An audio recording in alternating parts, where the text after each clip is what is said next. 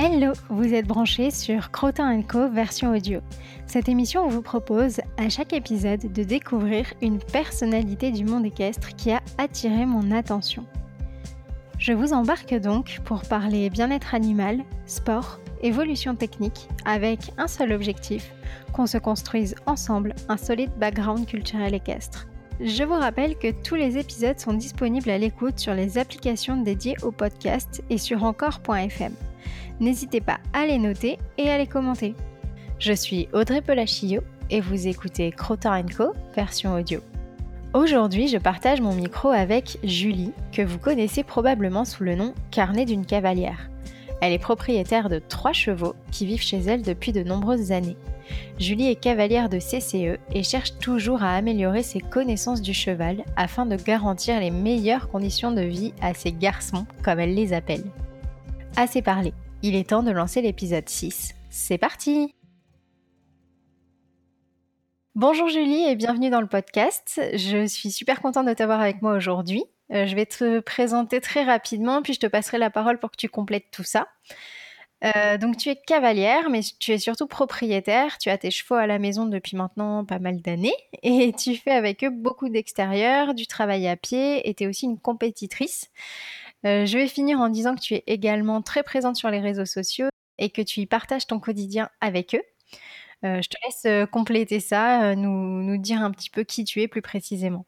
Ah, t'as quand même bien résumé la chose. Donc euh, moi, je suis cavalière depuis maintenant presque 20 ans. Euh, j'ai commencé en 2003 et donc je suis devenue très rapidement propriétaire. Donc en 2005 d'Enzo. Donc euh, j'ai fait que deux ans d'équitation, mais mes parents étaient déjà. Ma mère est, issue d'une famille où il y a déjà eu des chevaux de trait. Mon grand, mon arrière-grand-père était maréchal ferrand, donc on avait déjà des bonnes bases à la maison. Donc je suis passée directement proprio à la maison. Donc ça a pas mal bouleversé notre quotidien, mais on avait bah, l'espace pour pouvoir le faire. Et on est euh, une famille qui n'aime pas passer par beaucoup d'intermédiaires, donc euh, on s'est dit qu'on allait directement s'occuper d'eux. Euh, niveau cavalière, ouais, je fais du concours complet parce que c'est une discipline que je trouve très complète, comme son nom l'indique, hein, justement. Donc je fais principalement ça, mais après je suis un peu une cavalière touche à tout, je me mets pas spécialement dans une case spécifique. Euh, et au niveau de mes galops, j'ai tout passé, mais je suis aussi euh, très présente sur les réseaux, comme, euh, comme tu l'as dit, puisque bah, je suis via YouTube et notamment Insta, parce que j'avoue qu'il y a des réseaux, je suis dépassée. Genre TikTok, je suis dépassée. c'est un réseau, je suis vraiment dépassée, où je partage le quotidien d'être proprio à la maison et de montrer que c'est super, c'est le rêve de beaucoup de cavaliers, mais que c'est pas toujours évident, il y a beaucoup de contraintes, et il y en a beaucoup qui m'ont dit que ça leur avait ouvert les yeux, donc voilà, je suis contente de pouvoir partager ça. Et à côté, euh, vu que je suis pas du tout dans le monde du cheval, bah, je suis aussi enseignante, voilà. Donc je suis dans le partage partout, autant sur mes réseaux avec les chevaux qu'avec mes élèves euh, au quotidien, quoi. Ok. Euh, donc du coup, tu nous disais que ta passion est un petit peu venue de ta famille. comment tu as commencé à monter à cheval et est-ce que tu as fait beaucoup de clubs différents ou pendant les deux ans où tu as été en club, tu es resté dans le même et puis ça s'est bien passé. Alors j'ai j'ai commencé puisque j'ai fait 7 ans de danse classique et j'avais complété avec du modern jazz quand j'étais plus jeune. Et en fait, le, niveau d'enseignement du modern jazz se dégradait et donc comme je passais de deux cours par semaine, ma mère m'a dit écoute, si tu veux essayer un autre sport, c'est le moment de te lancer. Euh, je sais pas, euh, tu peux aussi faire des cours de piano. Et en fait, elle m'a fait une liste et euh, dedans il y avait le cheval et je lui ai dit bah écoute, j'essaierai bien l'équitation. Donc on a fait un test. j'ai fait une, une séance d'essai au Poney Club qui est juste à côté de chez moi et en fait je me suis pris une grosse gamelle dès le premier cours, mais je me suis fait éjecter par un poney parce que euh, les cavaliers avec qui j'étais ne respectaient pas les distances et en fait mon poney il a levé le cul et, je me suis retrouvée la gueule dans le sable, ma mère qui crie au bord de la carrière complètement paniquée et je me suis relevée, j'ai dit non bah c'est bon je remonte et je suis remontée, ça s'est super bien passé. Et du coup, quand même, ma mère a pris peur en me disant non, mais euh, dans ce club-là, c'est pas possible. Euh, le respect des sécurités, ça va passer le gros côté maman, quoi. C'était un début un peu abrupt quand même. C'est ça. Et elle m'a dit écoute, euh, j'aimerais bien qu'on regarde. J'ai entendu parler d'un autre club, donc je suis allée dans un club qui était encore plus près de la maison. j'ai monté là-bas pendant 4 ans. Ils m'ont trouvé Enzo, c'est eux qui m'ont trouvé Enzo. J'ai passé mes trois premiers galops chez eux. Et en fait, je suis partie parce que la mentalité ne me plaisait plus du tout ils étaient très bruts avec leurs chevaux et euh, ça me plaisait pas. Et dans un deuxième temps, j'ai eu gamin qui arrivait et on, l'a trouvé par notre propre intermédiaire. On n'est pas passé par eux. Et en fait, ça a pas plu à la directrice. Et c'est parti un petit peu en, truc un peu gangréné, tu vois. Et il y a eu des ragots, il y a eu tout ça. Et je me suis dit concrètement, euh, j'y vais pas pour euh, qu'il y ait des ragots et, et voir aussi. J'étais pas d'accord avec la manière qu'ils abordaient au niveau du bien-être des chevaux. Donc je suis partie et j'ai rejoint le club hippique de Meaux. j'y suis arrivée donc en 2007, je crois. Tu vois, on est en 2020 et j'y suis toujours. Donc là, j'ai arrêté parce que forcément, je déménage et que je, je, serais beaucoup plus loin, je pourrais plus y aller. Mais donc, depuis 2007, j'étais avec euh, Tristan qui m'a énormément mais énormément appris de choses. Et j'ai fait une pause dans mes études euh, de 2000, 2014, euh, je crois, à 2016. Je pouvais plus monter aussi régulièrement parce que bah, j'avais les choix à la maison qui me demandaient beaucoup de temps. Euh, j'avais les, les, études supérieures qui me demandaient énormément de temps. Donc j'ai stoppé l'équitation en club. Je me suis consacrée vraiment au mien et j'ai juste fait une année où je suis allée dans un autre poney club. J'y allais le mardi soir parce que c'était sur la route en fait quand je rentrais de la fac. Je me changeais dans la voiture en parking sur 11 crête, tu vois et j'ai été monter un an là-bas ça m'a pas mal appris de choses aussi. J'ai beaucoup travaillé une trotteuse réformée aussi. Donc euh, je faisais un peu le lien avec gamin qui a du, trotteur et qu'on qu retravaillait au niveau de son équilibre. Et après, quand j'ai eu la possibilité de me stabiliser il y a maintenant deux ou trois ans, que j'ai été titularisée en tant que professeur, euh, j'ai pu retourner au club hippique de Meaux. Mais cette fois-ci, par contre, j'y suis retournée exclusivement avec gamin. Je prenais plus des, chevaux de club. Et on a voulu se perfectionner tous les deux dans l'objectif de, se faire au moins une fois euh, le championnat de France. Et, j'ai retrouvé mon, coach avec tellement de plaisir de me faire engueuler euh, sur les choses qui n'allaient pas. Et je trouvais aussi que mon coach avait énormément évolué dans sa manière de voir les, de voir les choses et, les chevaux et de les, de les prendre vraiment au cas par cas. Donc euh, j'ai eu un réel plaisir à retourner en, club. Euh, peut-être que tu pourrais nous expliquer un petit peu comment tu es devenu propriétaire et comment vraiment Enzo est entré dans ta vie. Donc tu nous as dit qu'il y avait eu l'intermédiaire du club où tu montais, mais comment ça s'est fait tout ça? Alors ça a été un gros, une grosse surprise. Hein. J'étais pas du tout au courant. au bout de un an et demi d'équitation. On était en octobre, donc je passais les fameux stages qu'on avait aux vacances de la Toussaint pour euh, passer un galop. Et euh, un soir, mon père et ma mère viennent me chercher. en général, j'en avais qu'un qui venait me chercher le soir. Et là, un soir, je vois les deux. Et euh, je les vois discuter avec la directrice du club et tout. Tu sais, t'es au loin, t'es avec les copains, t'as 12-13 ans, voilà, tu t'en fiches, t'es avec les poneys, et puis voilà. Et d'un coup, il m'appelle, et en fait, on avait une espèce de toute petite carrière qui servait pour les cours à poney, et derrière, t'avais plein de paddocks. Et j'avais entendu qu'il y avait un nouveau cheval qui était arrivé, qui avait été essayé dans les cours de l'après-midi. Et, je vois mes parents qui se dirigent euh, vers, euh, vers le paddock de ce cheval-là. Alors, faut savoir qu'à la base, mes parents avaient demandé un poney.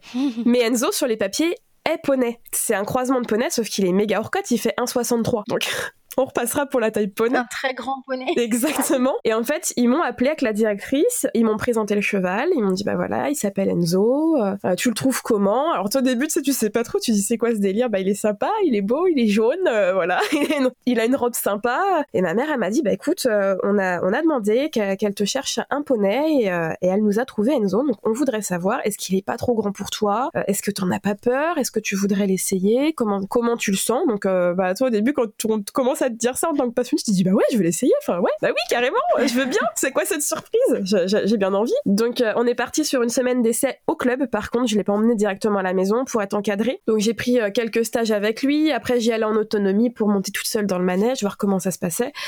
Et, je me suis fait une belle frayeur au bout de deux jours, puisque dans le manège, il y avait, tu sais, les gros plots euh, qu'on peut avoir là pour faire aussi des petits cavaletti. Mhm. Et en fait, il les avait entassés, ça faisait comme un petit mur. Et le cheval a pris, Loulou, il a pris peur parce qu'il y a le, mec de l'entretien qui a démarré la débroussailleuse. Et en fait, il m'a fait un écart de la piste, il est parti vers les plots, il les a sautés, sauf que je m'y attendais pas du tout mais alors pas du tout. Et je me suis retrouvée le menton posé sur sa nuque. Ah oui. Et en fait, hyper adorable, au lieu de me coller par terre et de finir le truc en beauté, il a relevé la tête et il m'a remis en selle. Genre, euh, reste à ta place, gamine, tu vas pas tomber tout de suite. Donc, j'ai, ma mère, elle m'a dit, ah, c'est rigolo, il t'a sauvé et tout. Et c'est vrai qu'Enzo, il m'a fait beaucoup de trucs comme ça où il a toujours été à faire très attention à moi quand j'étais plus petite. Euh, là, on a un peu inversé les rôles maintenant, mais euh, du coup, on s'est dit, ça fonctionne plutôt bien. Est-ce que ce serait pas sympa de, de, de continuer euh, cette aventure-là, vu que le cheval a l'air de plutôt bien s'adapter à nous? Donc on a fait ça et on a signé les papiers de propriétaire. Et puis un 1er novembre au matin, c'était pas du tout prévu, on était déjà à l'arrache, on cherchait les clôtures et tout. Euh, la directrice a appelé en disant je vous l'amène dans une heure. voilà, donc jusqu'au bout on a dit ah d'accord, bon bah là on va s'activer un petit peu, hein, on va aller vraiment vite mettre les clôtures. Et donc il arrivait comme ça, au bon, en quoi? En 10 jours c'était fait, hein, c'était, il était arrivé à la maison, euh, du premier contact visuel à il pose son sabot dans mon jardin et le club après nous a super, euh, super gentiment proposé de mettre un, poulain qu'ils avaient mis au sevrage avec parce que bah, le temps qu'on y trouve un copain quoi. Et ouais, bien sûr. Qu'il soit pas tout seul le petit père. Et du coup à cette époque-là, est-ce que tu peux nous rappeler quel âge tu avais? Alors attends, on est en 2005, j'avais, j'avais, j'avais, j'avais 12 ans. Et Enzo avait 13 ans. Donc ouais, relativement jeune, j'étais en cinquième. Donc ça te chamboule pas mal ta vie, quoi. Alors c'est super parce qu'à la rentrée euh, du collège, t'arrives, tu dis aux copains, bah moi maintenant j'ai un poney et dans mon jardin. Donc euh, c'est chouette, ouais. Et du coup, à ce moment-là, toi, t'étais plutôt, euh, enfin, est-ce que t'avais un peu d'appréhension quand même parce que d'un coup tu deviens propriétaire, en plus ton cheval arrive chez toi, ou alors est-ce que t'étais assez confiante et tu t'es dit ça va bien se passer et ça va être génial? Bah, j'ai vraiment pas le souvenir d'avoir eu des appréhensions euh, parce que je pense que mes parents sont quand même euh, on est très famille on se rassure beaucoup les uns les autres et j'ai vraiment grandi dans une sorte de cocon où je sais que mes parents on sont toujours là en fait. Euh, si j'ai besoin il n'y a pas de souci je serai entourée je serai encadrée. Et, et, le fait que voilà ma, ma mère est quand même un passé avec les, les animaux de la ferme elle elle a eu un, un étalon en, en comment en pension chez eux. En fait c'était un, un, espèce de marchand de chevaux qui avait ça. Et il avait un étalon qui, qui concrètement se battait avec tous les autres chevaux. Et il avait proposé à, mon grand-père à l'époque de, le mettre dans leur ferme pour euh, le séparer un peu et le recadrer. Et, ma mère euh, s'en est occupée euh, de A à Z et a fini par le, monter à cru dans les plaines. Enfin elle avait vraiment tu vois ce, bagage là et je pense que ça m'a ça m'a vachement rassurée. Mon père était pas hyper serein. Il était content de partir dans l'aventure mais au début bah il était pas hyper serein parce que bah il est quand même assez imposant Enzo l'air de rien. C'est pas un cheval de trait mais il est quand même mastoc et, au début bah faut faut s'y faire. Mais moi j'ai vraiment pas le souvenir d'avoir eu une appréhension. Et ensuite, euh, Nickel et Gamin vous ont rejoint longtemps après ou ça s'est fait assez rapidement euh, Gamin assez rapidement, puisqu'Enzo il est arrivé donc en novembre 2005. Gamin il est arrivé en juin 2006 euh, parce qu'on voilà on cherchait plus ou moins rapidement un deuxième cheval pour pouvoir après redonner le poulain au club. On était parti de base sur est-ce qu'on ne demanderait pas à racheter le, petit poulain qu'on avait avec lui parce qu'on l'aimait beaucoup. moi j'avais commencé à le, désensibiliser avec mes, mes, petites choses de l'époque parce qu'on y avait très peu de, de, de comment de médiatisation euh, sur euh, désensibiliser un cheval, surtout un poulain. Donc moi j'y apprenais des petites choses comme je pouvais, euh, donner les pieds. Des fois quand on, on, allait du paddock à la sellerie, on lui posait la selle, mais tu sais même pas sanglée sur le dos pour la ramener ou des petites choses comme ça. Et en fait, le club en, demandait, euh, en demandait beaucoup trop cher. Et ma mère, elle m'a dit euh, non, non, non, on pourra, pourra pas concrètement mettre ce prix-là. Donc, on a fait le, tour des petites annonces. Alors, j'ai vu à cette époque-là, je m'en souviens des, des, choses, mais aberrantes dans les chevaux que j'ai pu aller voir. Euh, il y avait un monsieur, il avait un super Balflinger. il marquait sur l'annonce. On est arrivé, le poney, il était tout miteux. Et en fait, il le nourrissait uniquement à base de choux. Ah ouais, ah ouais, on a vu des choses. Euh, on a été dans des, un marchand de chevaux. Euh, concrètement, on est rentré, on est reparti. J'ai même pas fait un essai parce que les chevaux étaient dans un état pitoyable. Et euh, un jour, en sortant de l'animalerie où je chopais les grains pour Enzo, on voit l'annonce de gamin. Euh, la, photo était pas hyper flatteuse. Il marquait euh, petit cheval, bébrin, euh, 1m55 à peu près au garrot, euh, gentil, très bien monté. Alors le très bien monté, je sais pas où ils l'ont vu honnêtement, parce que derrière ça a été cata. Et du coup j'ai voulu aller l'essayer. pareil, lui m'a il m'a fait vraiment peur la première séance euh, parce qu'en fait ils m'ont fait monter dans leur prix à la va-vite. Euh, j'avais même pas de sel, ils m'ont mis un, un, filet comme ça, ils m'ont dit vas-y fais deux trois allers-retours. Euh, concrètement il écoutait pas, je tirais un peu à peine dans la bouche parce que bah, à cette époque-là tu sais on t'apprend de tirer pour t'arrêter donc forcément t'as le réflexe tu tires. Le cheval se met complètement debout, il se braque littéralement contre la main, il savait pas donner les pieds, je voulais le brosser, il partait complètement à l'opposé de l'étrie. Je levais la main pour le caresser, il se mettait debout. Ouais il était très très craintif. Il était super craintif, on pouvait pas l'approcher. pour y mettre la selle sur le dos, fallait s'y mettre à quatre. Enfin, c'était vraiment l'angoisse. Et, euh, et ma mère, elle me dit, bah, tu le sens comment? Je le sentais pas trop. Je dis, bah, écoute, euh, je sais pas et tout. Alors, ma mère, elle m'a dit, bah, écoute, on reviendra ce week-end, on viendra le voir et tout. Et en fait, on y est retourné, mais sans les propriétaires.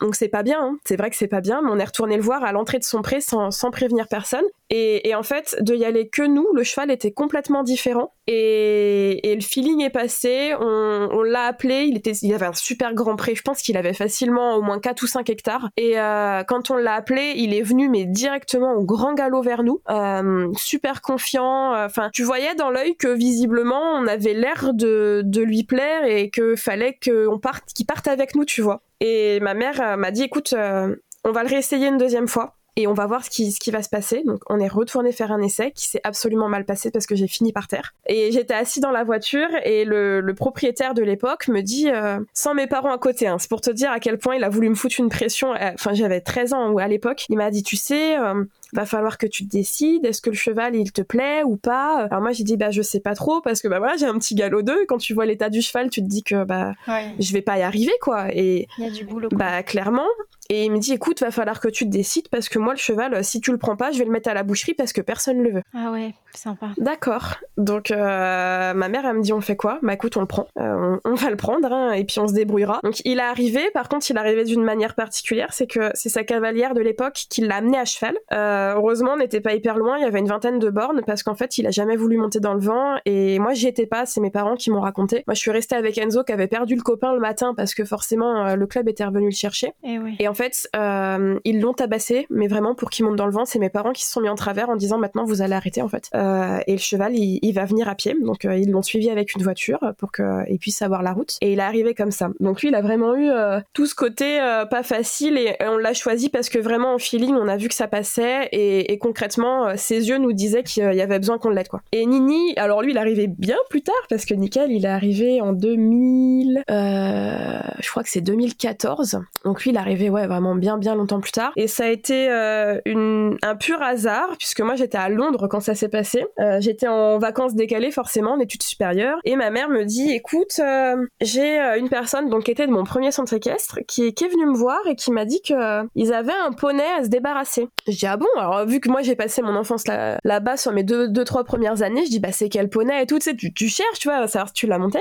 Elle me dit, bah c'est le petit nickel. Ah bah je le connais, j'ai aidé au débourrage, tout ça. Elle me dit, bah ils veulent s'en séparer parce qu'il y avait quiproquo. En fait, la propriétaire du poney l'avait laissé là-bas pour qu'il l'utilise pour les cours, mais elle avait ramené ses chevaux avec elle parce qu'elle s'entendait plus du tout avec la directrice du club. Et euh, la directrice du club ne pouvait plus s'en servir en cours parce qu'il jartait tous les cavaliers. Quand il l'enfermait dans les box, il sautait les portes des box parce qu'il supportait pas de rester enfermé. Il montait le long des murs de la cour quand il restait à la tâche pour que les gamins le préparent. Donc en gros, il était devenu ultra dangereux et euh, elle avait posé l'ultimatum à la propriétaire de soit tu viens le chercher et tu te débrouilles, soit je le fous à l'abattoir. Donc moi j'étais au milieu de tout ça et j'ai dit à ma mère euh, bah t'as toujours voulu d'un poney pour l'attelage, est-ce que ce serait pas l'occasion? On a une petite place pour lui. Euh, en plus à l'époque quand je sortais euh, gamin je commençais à le sortir un petit peu en concours. Enzo, il supportait mal le fait d'être tout seul, ne serait-ce qu'une journée. Donc je disais à ma mère, ça pourrait faire un copain à Enzo, comme ça il se sentirait pas seul et tout. Donc on l'a amené. on l'a pris aussi, donc euh, ça a été fait super rapidement. Euh, lui c'est pareil, hein. moi j'ai eu des départs que chaotiques avec mes chevaux. À part Enzo, euh, j'ai tous eu un départ ultra chaotique. je suis venue le chercher le jour de la fête du cheval donc avec mon vent. Donc faut savoir qu'il y a que 8 km hein, entre ce club-là et ma maison. Donc c'est très proche, tu vois. Et hum, on monte le poney dans le vent, super contente. Le poney monte tout seul. Et je me dis, tiens, je vais enfin avoir un sur les trois qui me fait pas trop enquiquiner euh, pour monter dans le vent. Et en fait, on fait 200 mètres et j'entends un énorme bruit dans le vent. Je retourne voir, le poney, il avait passé la barre de poitrail. Ah oui. Et en fait, il avait les intérieurs qui étaient passés au-dessus de la barre de poitrail. Il était debout, en fait, dans le vent, coincé comme ça. Et moi, en, en, en voulant le l'aider, je me mets du coup de l'autre côté du bas-flanc et j'essaye de le faire reculer parce que comme ma barre de poitrail est une barre qui fait l'intégralité de mon vent de place, je pouvais pas décrocher sa barre de poitrail, c'était pas possible. Donc j'essaye de le faire reculer et le poney m'est pris d'un élan de panique incroyable, saute littéralement la barre de poitrail et se retrouve allongé dans l'arrondi de devant du vent les postérieurs coincés sur la barre de poitrail à ne plus pouvoir bouger et entre temps je me prends un coup de sabot au niveau de la bouche et il m'ouvre une lèvre en deux. Donc là tu te dis, ok, super, encore un qui arrive et c'est le bazar. Donc euh, obligé de courir au club pour demander à plusieurs de venir le décoincer, couper la longe de transport. Heureusement que j'ai un pont avant dans mon vent, donc le, réussir à, le basculer sur le pont avant et je suis allée le chercher le lendemain euh, à cheval. Je suis carrément allée chercher à cheval avec une copine qui est à l'autre bout du village, donc on était toutes les deux pour l'encadrer et euh, mon copain de l'époque qui l'a ramené en main. Ça a été euh, folklorique. On a bien dormi. en fait, bah un week-end, j'ai super bien dormi le dimanche soir. En plus, je te dis même pas la dégaine que j'avais parce que ma lèvre, elle avait gonflé. Ah ouais, c'est du coup c'est bien. Euh, j'ai une petite cicatrice euh, au-dessus de la lèvre qui restera. Ça, ce sera nickel. Je le garderai à vie. L'arrivée est marquée. Et du coup, donc tout à l'heure, tu nous disais que hum, dans ta famille, en général, vous aimiez, vous aimiez bien faire les choses par vous-même et que du coup, vous aviez directement pris la décision de les garder à la maison. comment ça s'est fait? Est-ce que ça a été facile pour toi dès le début ou est-ce que tu t'es rendu compte petit à petit de la montagne de choses que tu allais devoir faire? Euh, bah, Honnêtement, c'est en grandissant que je me suis rendu compte. Euh, mes parents m'ont beaucoup beaucoup aidé. Euh, bah, au début financièrement déjà, euh, bah, quand t'as 12 ans, voilà, tu peux pas tu peux pas les assumer financièrement, donc c'était eux qui le faisaient. Et bah, on a beaucoup investi. au début, on faisait tout ce qui était curage à la main. Après, mon père, qui, qui était mécanicien, a acheté un vieux tracteur et l'a retapé pour qu'on puisse, bah, au moins l'hiver, ne pas galérer avec. en plus, parce qu'on est sur un sol argileux, donc ça devient super vite la bouillasse pour pouvoir curer. Donc en fait, ils ont toujours tout fait en place pour que pour moi, ça reste un vrai plaisir. Donc bah, c'est sûr que voilà, tu te mets pas autant la pression euh, déjà qu'un cheval qui est en boxe parce que les miens ont la possibilité de, sortir dehors, donc ne mettaient pas la pression sur le travail. Euh, j'étais au collège, donc ta charge de boulot elle est quand même euh, assez légère, donc je pouvais les sortir le mercredi, le samedi, le dimanche, des fois le soir en semaine quand il fait beau. Et par contre, bah au fur et à mesure que tu grandis, bah tu les prends petit à petit à ta charge. moi j'ai commencé à bosser à mes 16 ans. J'avais des contrats qui étaient des contrats saisonniers en CDD parce que tu pouvais pas en avoir en CDI. Et du coup, je bossais euh, quasiment toutes mes vacances. Et ma mère m'imposait euh, que je ne travaille pas pendant le, mois d'août parce que sinon, bah, j'aurais bossé le mois d'août aussi. Mais ma mère, voilà, voulait que je garde quand même des vacances. Et, et je mettais euh, de l'argent dedans. tous mes Noëls, tous mes anniversaires, je recevais de l'argent et ça partait dedans. En fait, j'essayais de participer au plus que je pouvais. Et quand j'ai passé mes 18 ans, bah, j'ai pris un CDI à côté de, du lycée et après à côté de la fac pour pouvoir toujours bah, assumer euh, bah, les vaccins, euh, les, les maréchaux, si je voulais faire des concours, si je voulais prendre quelques cours. Donc vraiment tout ça, euh, je l'ai pris au fur et à mesure. Et pour ce qui est de la charge de boulot, euh, je m'en suis vraiment rendu compte au niveau de la fac euh, parce que je les je les ai repris un peu plus. Et au bout d'un au bout de deux ans, quand j'ai perdu mon papa, donc je suis arrivée en master et je l'ai perdu, et ben ma maman n'a pas la capacité de, toujours trop s'en occuper parce qu'elle a des soucis de genoux, parce qu'elle a tout ça. Et, là j'ai vraiment récupéré la, charge à 100%. Et c'est là que tu te rends compte que bah c'est pas toujours évident. faut faut penser à beaucoup de choses, à toute la logistique. Euh, moi, j'ai revu ma logistique euh, après au fur et à mesure, notamment au niveau de, euh, de, de l'aliment des chevaux parce qu'avant on prenait tout dans une animalerie et en fait bah, pour le même sac qui a la même compo et qui est de la même marque. On est passé de 9 euros quand j'ai eu Enzo à maintenant le sac, je crois qu'il est à 20 euros. Mm. Euh, donc euh, tu te dis bon bah on va essayer de revoir l'alimentation. Puis au fur et à mesure, bah, j'ai aussi euh, beaucoup progressé au niveau de mes connaissances, au niveau des, des matières qu'il faut, faut avoir dans ta compo pour que ce soit plus clean, tout ça. Donc j'ai vraiment tout revu pour revoir un système de logistique et je me suis rendu compte que c'était beaucoup de boulot. Puis alors moi derrière j'ai eu la chance que gamin il m'a déclaré son son, son allergie, son asthme équin. Donc alors là, j'ai dû revoir encore plus encore plus tout. Et là, on se rend compte qu'on a un quotidien qui est quand même beaucoup plus complexe qu'au début quand je les avais, parce que tu vois, on doit cuire le foin maintenant pour gamin. Donc ça, faut qu'on y pense. On est sur du lin, donc faut penser au réapprovisionnement de lin. Euh, là, on a vraiment une logistique qui est plus complexe. Mais après, voilà, au début, ça te semble lourd. Euh, faut que tu penses à plein de choses. Mais au fur et à mesure, bah voilà, c'est de la routine. T'as l'habitude, t'y penses, les vermifuges, les vaccins. Euh, les pieds, maintenant, je suis plus trop enquiquinée parce qu'ils sont tous pieds nus et, et que j'ai une formation pour parer, donc je les pars moi-même. Donc j'ai plus besoin déjà de prendre rendez-vous pour ça euh, l'ostéo, c'est mon ostéo qui me suit moi aussi, donc quand je vais la voir, là je vais la voir la semaine prochaine, je peux poser directement mon rendez-vous pour les chevaux. Donc euh, le maître mot, de toute façon, c'est ça a été organisation et et marquer beaucoup de choses, des post-it, des choses comme ça, et après au fur et à mesure tu prends l'habitude. Ok. Euh, ben, tu, tu le sais, je suis assez bien placée bah aussi pour savoir que avoir des chevaux à la maison, ça demande beaucoup de temps. Mais j'aimerais bien que tu nous expliques un peu comment tu t'organises justement au quotidien entre l'entretien des infrastructures, les soins et le travail de chacun des trois chevaux.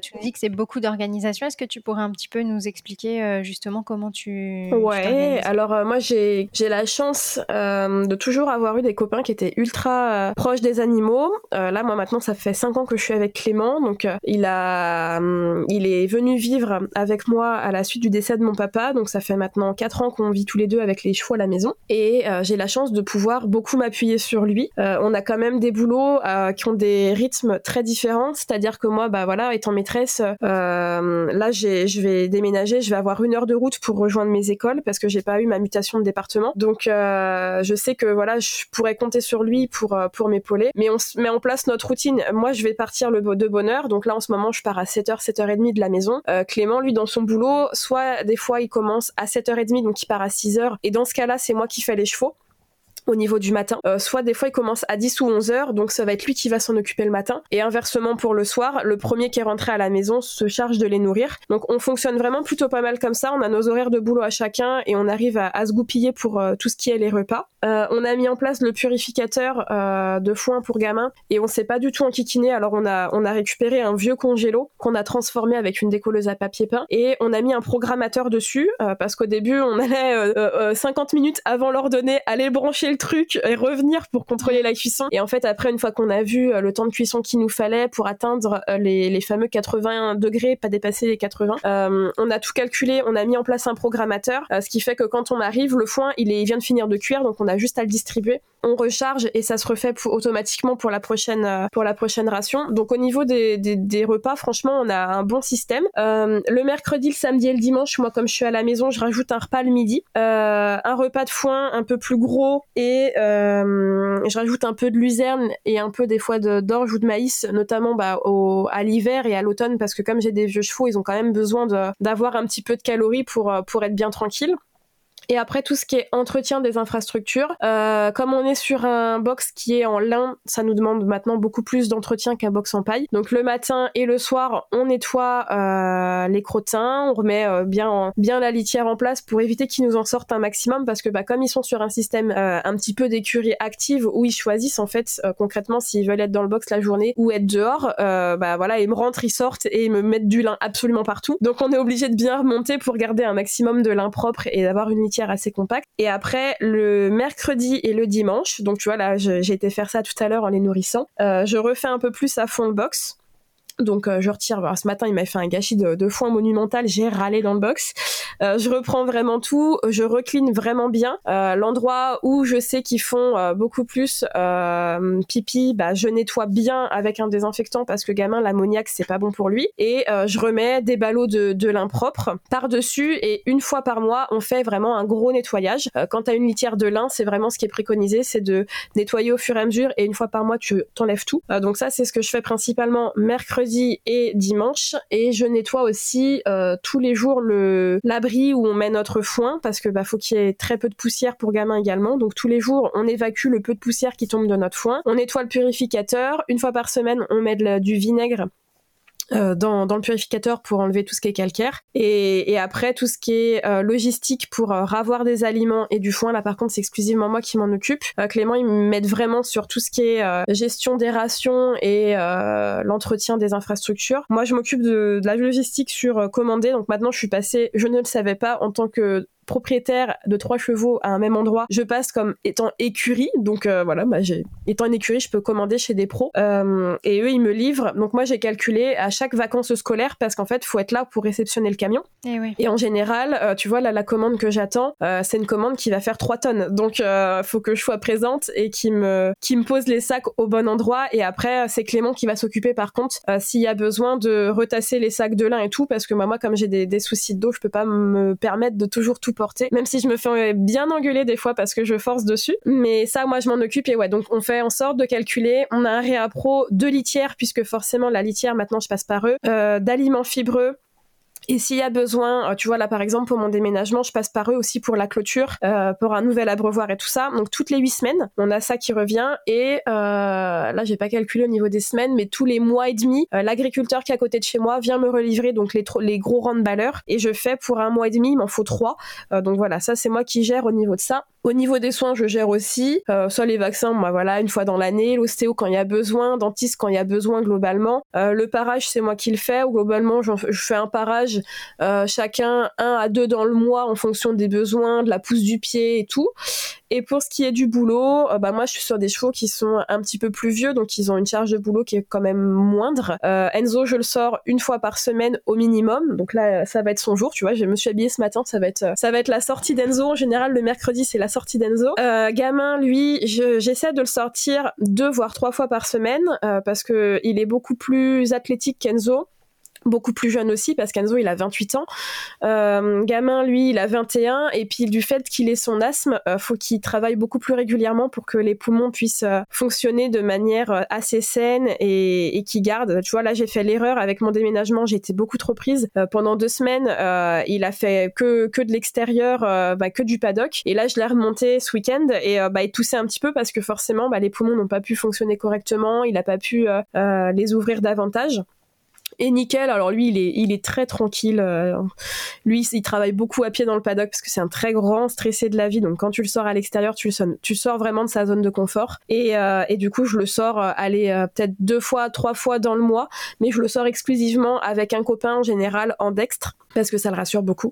Donc au niveau du boulot, voilà, on est assez light. gamin, je, je, fais des concours de temps en temps pour m'amuser. Donc j'ai pu vraiment un planning d'entraînement comme j'ai pu faire sur l'année où on s'était remis vraiment dedans pour aller à la motte et tout. C'est vraiment, on est sur du plus light. Ok.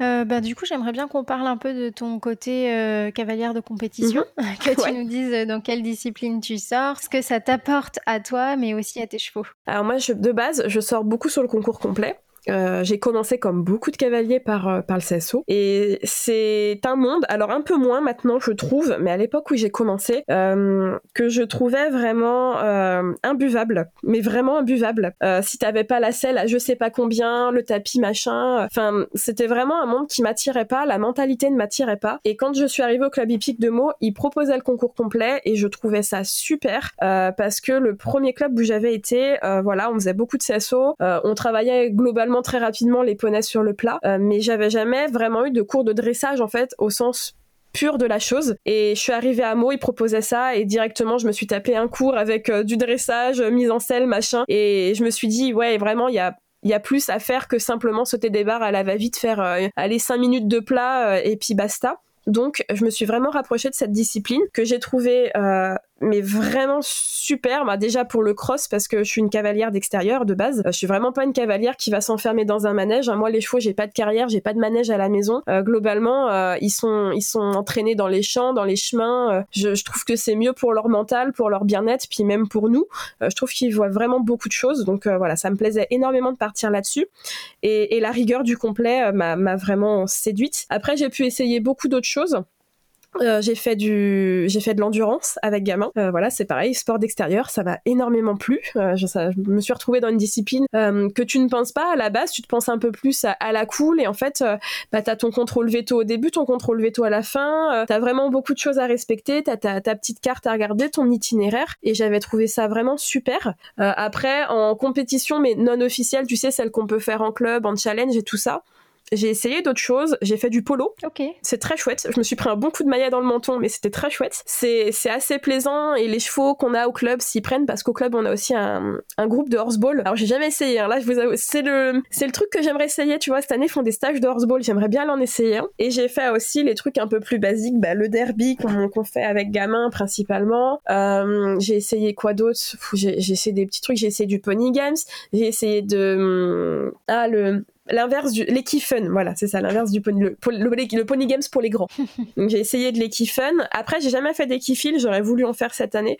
Mais malheureusement bah voilà avec tout ce qui se passe euh, ça a été fortement réduit. Ouais, c'est un peu compliqué. ouais ça a été super réduit. Mais globalement ouais je sors en concours complet euh, parce que je trouve que c'est une discipline qui demande de la rigueur qui ne lasse pas le cheval parce qu'on fait pas toujours les mêmes choses et, j'ai des chevaux qui, sont habitués à l'extérieur. Moi gamin j'ai débarqué sur son premier complet, j'avais jamais fait un entraînement de cross. Euh, coach m'a dit concrètement que j'étais un petit peu folle alliée. Euh, et en fait, ça s'est super bien passé. Le poney fait quatrième parce que bah voilà, euh, ils vivent à l'extérieur, donc déjà pour le mental c'est super. Je les sors en extérieur, donc le cross concrètement ça lui fait pas peur. Euh, L'hippique, bon bah voilà, à la maison j'ai quelques barres, on saute de temps en temps et il connaît. Bon le dressage c'était un peu plus un peu plus catastrophique quand même, mais on avait des bonnes bases. Donc je trouve que c'est une discipline qui peut aussi remettre beaucoup en question euh, au niveau de, des pratiques, au niveau de ce qu'on va utiliser. Euh, moi au début j'étais beaucoup à écouter de mon coach parce que bah t'écoutes ton coach. Et au début bah c'était beaucoup bah les GOG fixes ou des choses comme ça. Et puis progressivement tu te rends compte que tu prends du niveau. Et en fait bah le GOG fixe voilà c'est bon à un moment donné euh, c'est très temporaire. Tu peux passer sur autre chose. Donc tu vas te présenter au dressage avec par exemple moi j'ai essayé la bride avec gamin. Alors des fois tu peux te planter complètement et, et, te récolter des notes euh, qui sont euh, assez catastrophiques. Mais tu vois au fur et à mesure de ton année quand tu travailles le, le, fruit en fait parce que tu travailles beaucoup plus sur le plat quand tu fais du complet que, que sur autre chose. En, du coup, en dressage, bah, tu vois que tu évolues en fonction de tes reprises, mais euh, aussi des fois en fonction des personnes que tu croises sur les terrains, parce qu'en général, tu croises toujours les mêmes personnes qui vont te dire, bah, ton cheval a progressé là-dessus. L'ambiance, elle est vraiment beaucoup plus conviviale, un peu moins compète. Euh, et puis après, bah, forcément, ce que tu as récupéré euh, sur le, dressage et que ton cheval va beaucoup mieux, tu le récupères sur le CSO et le cross et, tu, tu, gagnes sur ta maniabilité, tu gagnes sur tout ce qui est bah, tes combinaisons très compliquées sur le cross. Et de manière générale, je trouve que le complet, c'est une discipline qui demande au cavalier et au cheval euh, d'avoir une certaine confiance. Euh, moi, je sais que je ne peux pas m'élancer sur un cross avec un cheval, par exemple, de dernière minute. Tu vois, si on me dit t'as ce cheval-là monté à la, va-vite, euh, de pied levé, c'est pas quelque chose que personnellement je pourrais faire. J'ai besoin qu'il y ait une confiance envers mon cheval et réciproquement, parce que c'est quand même une discipline, notamment le cross, où bah c'est pas anodin, les obstacles sont fixes. Donc euh, je trouve que c'est quelque chose qu'il faut mettre en place avec son cheval et de manière assez générale, je vois que dans mon club c'est ce qu'on instaure puisque euh, le cavalier qui va sortir en complet, s'il veut faire une saison, on va lui attribuer un seul cheval et on va essayer de développer tout ce qui est relationnel pour que ça se passe au mieux, ne pas se faire peur, apprendre à connaître son cheval, euh, anticiper. Moi gamin, je sais que sur le cross, en fonction de la, hauteur de sa tête, l'inclinaison de ses oreilles, le, regard à peu près où il est, ce qui va se passer, s'il va y avoir un truc qui va lui faire peur ou tout. Donc c'est vraiment une discipline qui pour moi nécessite euh, une, bonne connaissance de son cheval, une bonne remise en question et, une bonne relation pour pouvoir euh, aller au mieux, en tout cas, et se faire plaisir parce que c'est le but. Et, avoir un poney qui se prend au jeu parce qu'honnêtement, euh, j'ai pu monter une jument qu'on m'avait confiée sur une année qui prenait pas du tout de plaisir en cross. c'était vraiment une jument, c'était une était, qui avait été importée d'Allemagne donc elle faisait que du dressage. Et, au bout de trois complets, j'ai dit, euh, enfin c'est pas la peine, la jument prend pas de plaisir parce que voilà, euh, elle a toujours été bah, manège, boxe, tu vois, des trucs vraiment très très très basiques qu'on a, enfin, qui a beaucoup. Ça, c'est vrai que ça tend maintenant dans les centres à, se diluer un petit peu au niveau du bien-être, mais la jument prenait pas de plaisir et voilà, je pense que le complet c'est c'est vraiment pour les cavaliers d'extérieur qui sont un petit peu touche à tout et, et je pense qu'on est plus euh, touche à tout nous, donc ça nous va plutôt bien. Ok. Du coup, là, tu nous as surtout parlé de, bah, de gamin, un peu d'Enzo, mais est-ce que tu pourrais nous dire un petit peu ce que tu fais euh, avec Nickel? À Nickel, je travaille beaucoup, beaucoup, beaucoup le travail à pied.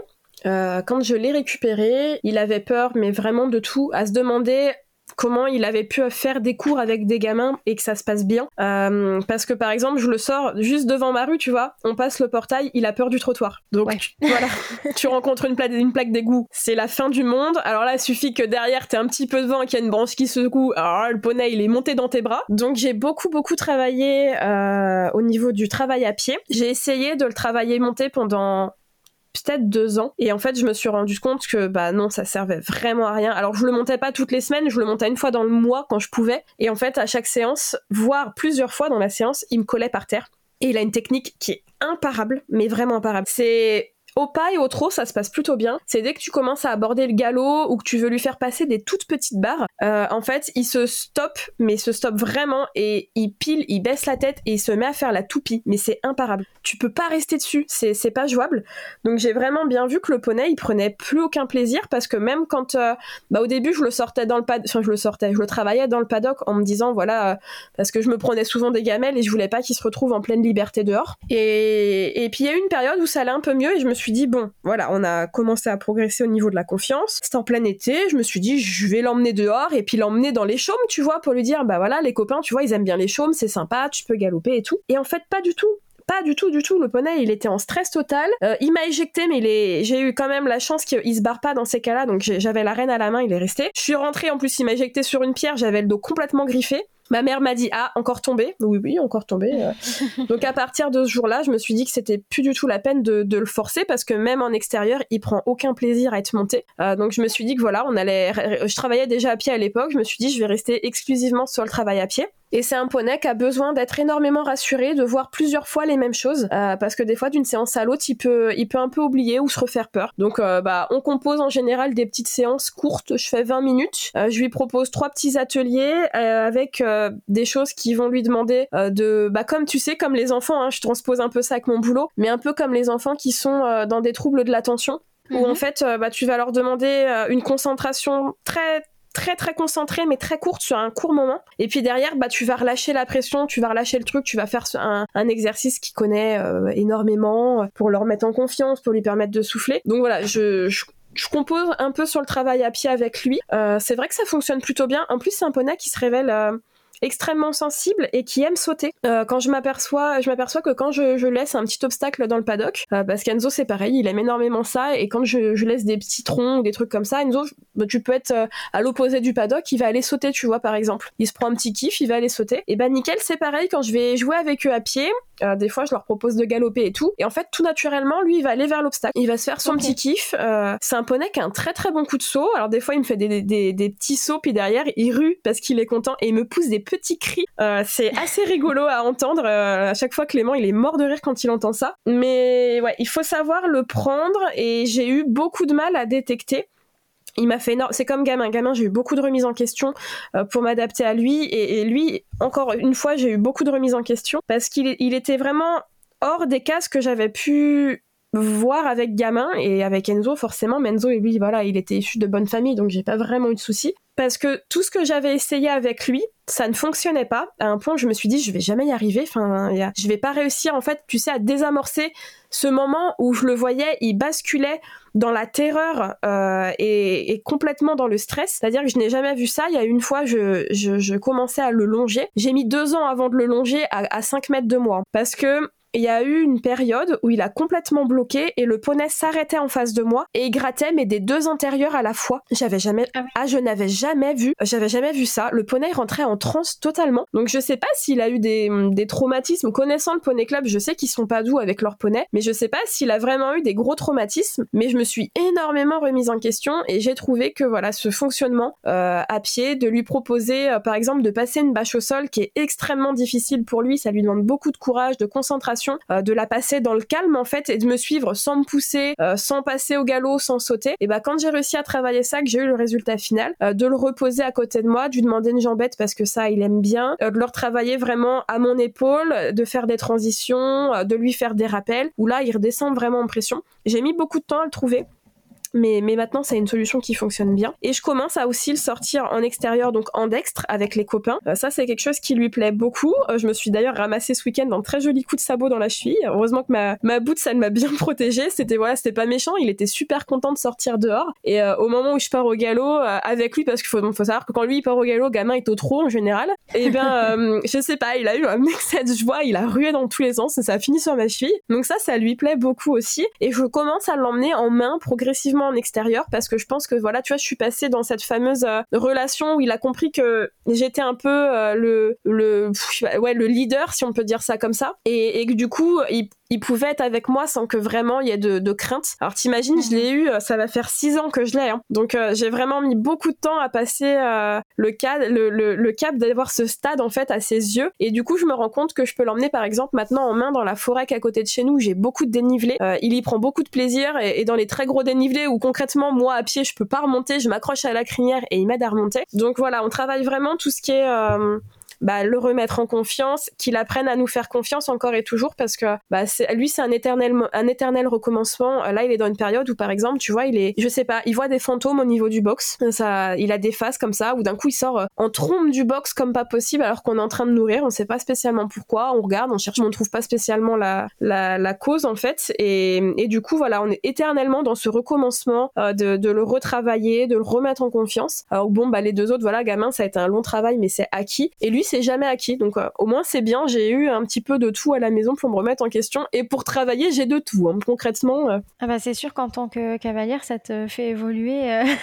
ah, carrément. Alors là c'est je, je peux pas rester tu sais dans la vision classique de la ah non j'ai dû tout remettre en question. Mais c'est bien parce que comme ça ça m'a permis de, de, de changer ma, ma, manière de faire et j'ai sorti une vidéo sur sur ma chaîne où je regardais mes anciens concours et, et c'est là que tu te rends compte que bon bah déjà c'est sûr qu'au niveau de l'équitation j'ai progressé dans ma monte mais j'utilise plus de museroll croisé j'utilise plus de gog fixe il y a plein de trucs. Maintenant je, je, je les ai bannis de mon équitation parce que pour moi c'est que des, des caches misères où tu peux t'en servir mais de manière très très provisoire. Euh, moi le gog je l'ai gardé mais j'ai préféré le basculer sur un gog qui est commandé. Euh, comme ça je peux sur certains exercices vraiment m'appuyer dessus pour ne pas me caler que sur la mise en main euh, mais m'occuper d'autres choses et derrière le relâcher et retravailler un peu plus indépendamment. Mais il y a des choses enfin j'ai voyé les vidéos mais je me suis dit c'est aberrant quoi. Comment j'ai pu passer par là? Et en fait bah forcément bah gamin est passé nickel est passé et puis là dans quelques mois avec Clément on se projette pour pour acheter un poulain et, ça va certainement encore évoluer ma vision va encore évoluer mais je trouve qu'au au final c'est pas plus mal d'avoir eu ces chevaux là qui m'ont réellement permis de me remettre en question et de voir que euh, bah non la manière classique comme on l'entend dans les clubs bah ça fonctionne pas toujours je fais une petite pause. J'espère que cet épisode vous plaît et que vous en apprenez plus sur Julie et ses garçons. Je voulais simplement vous rappeler que vous pouvez soutenir financièrement le podcast grâce à la plateforme Tipeee. Vous pouvez m'y laisser un pourboire à partir d'un euro. Le lien est disponible dans la description de l'épisode. Je vous laisse avec la suite. Bonne écoute Est-ce que tu pourrais nous dire ce que tu recherches dans la relation entre euh, l'humain et le cheval? Et est-ce que c'est quelque chose qui a évolué au cours du temps pour toi? Euh, Moi, je recherche d'être euh, vraiment confiant l'un envers l'autre, vraiment une, relation de confiance, de respect. Donc je suis vraiment très à l'écoute de mes chevaux, beaucoup dans l'observation. Euh, je fais partie de ces genres de personnes qui peuvent parfois être considérées comme des folles, de, croire que mon cheval des fois me demande des choses. Euh, gamin par exemple, il y a des choses, je suis persuadée dans sa manière, tu sais, de m'envoyer des signaux au niveau des oreilles, au niveau des yeux, de sa posture. Il m'envoie des demandes et des choses que j'arrive ou que je n'arrive pas, des fois je peux me tromper, à lui proposer et que ça fonctionne et qu'effectivement c'était quelque chose euh, qu'il euh, qu'il avait besoin. Alors gamin beaucoup plus que les autres parce que je pense que j'ai une relation qui est beaucoup plus approfondie avec gamin du fait de ce qu'il a vécu euh, et que je suis vraiment bah, Clément me fait rire parce qu'il le dit souvent. En fait gamin là où je vais il ira il, y a, il, il me suivra dans tout.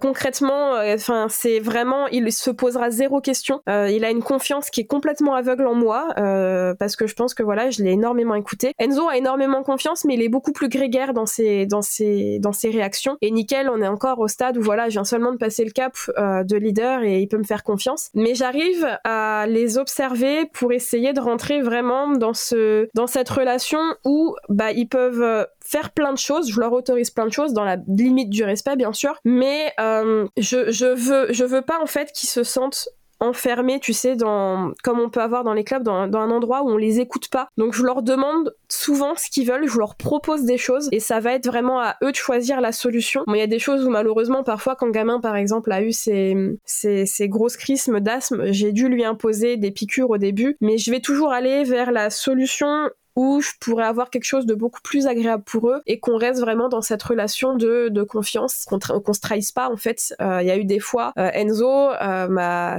a cru que je le trahissais. Je suis partie pour la première fois sans Clément en week-end entre filles au mois de septembre pour un enterrement de vie de jeune fille. Et en fait, Enzo s'est rendu malade tout le week-end, euh, à un point où Clément, à un moment donné, m'a appelé en me disant je sais pas si je dois appeler la vétérinaire, parce que je pense qu'on est tellement proche d'eux que Enzo a associé le fait de voir Clément sans moi pendant plusieurs jours au fait qu'il m'était arrivé quelque chose, comme ça a pu se produire par exemple avec mon père qui était très proche des chevaux, et comme il est décédé très brutalement, Enzo, euh, il était très très très proche de mon père, ça l'a énormément euh, attristé à un point où il m'a fait comme une sorte de dépression. Et j'ai des photos de lui sur euh, cet été-là parce que ça arrivait en, fin mai. Où Enzo est squelettique, il refusait de manger, j'ai vraiment eu du mal à le faire reprendre de l'état. Et je pense qu'il a dû assimiler ce, ces fameux trois jours où je suis partie à il y a plus que Clément, je, pense qu'il arrivait quelque chose à Julie. Et on a dû passer concrètement enfin, les, les personnes qui étaient avec moi l'enterrement de vie de jeune fille, ma meilleure amie c'était son mariage, elle elle a des chevaux donc elle sait ce que c'est mais je pense qu'aux yeux des autres j'ai dû passer pour une grosse tarée. Où euh, Clément m'a appelé en visio depuis le près des chevaux et je parlais à Enzo. Et en fait, pour le rassurer. voilà, pour le rassurer, euh, lui dire, hé Loulou, faut pas, parce qu'il était à un point où il mangeait plus en fait, il mangeait plus sa ration, à lui dire, bah hé Loulou, c'est rien, t'inquiète pas, je suis là. Alors je sais pas du tout s'il me voyait, Clément, je lui disais non, mais pas en face parce que c'est sa zone aveugle. On devait passer, mais je te jure, on nous filmait, on devait, on devait être des fous. donc à essayer de lui dire, bah non, regarde, je suis là, t'as vu, je suis, je vais bien, faut que tu manges, je reviens dans trois dodos, tu sais comme avec les enfants quoi. Tu, tu fais ton petit truc. et en fait, bizarrement, on a fait ça pendant peut-être un quart d'heure. En plus, j'étais dans les rues de Deauville. Alors, je te dis même pas, les gens, ils ont dû se dire, mais euh, oh Elle est folle, celle-là. Je te jure. Et, Clément a raccroché, il m'a envoyé un message, il m'a dit, ça y est, c'est bon, il mange. Donc, je pense que, tu vois, je, je sais même pas comment je pourrais te définir la relation que j'ai avec eux, mais le fait de les avoir à la maison et, et d'être H24 avec eux, enfin, Enzo, là, le 1er novembre, ça fait 15 ans que je l'ai à la maison. Mm. Euh, on a vraiment tissé quelque chose qui est vraiment très spécial. On est habitué vraiment à se voir tous les jours. Et du coup, quand euh, quand il y a des petites choses comme ça qui sortent un peu de l'ordinaire, je pense que ça peut vite les tracasser. Gamin, lui, a pleinement confiance, mais tu vois, ils ont chacun leurs petites choses euh, qui fait qu'ils ont un stress. Enzo, s'il me voit pas pendant plusieurs jours, mais qu'il voit Clément, ça le stress. Euh, gamin, lui, concrètement, va me faire la gueule quand je vais revenir, mais bon, bah, ça c'est autre chose.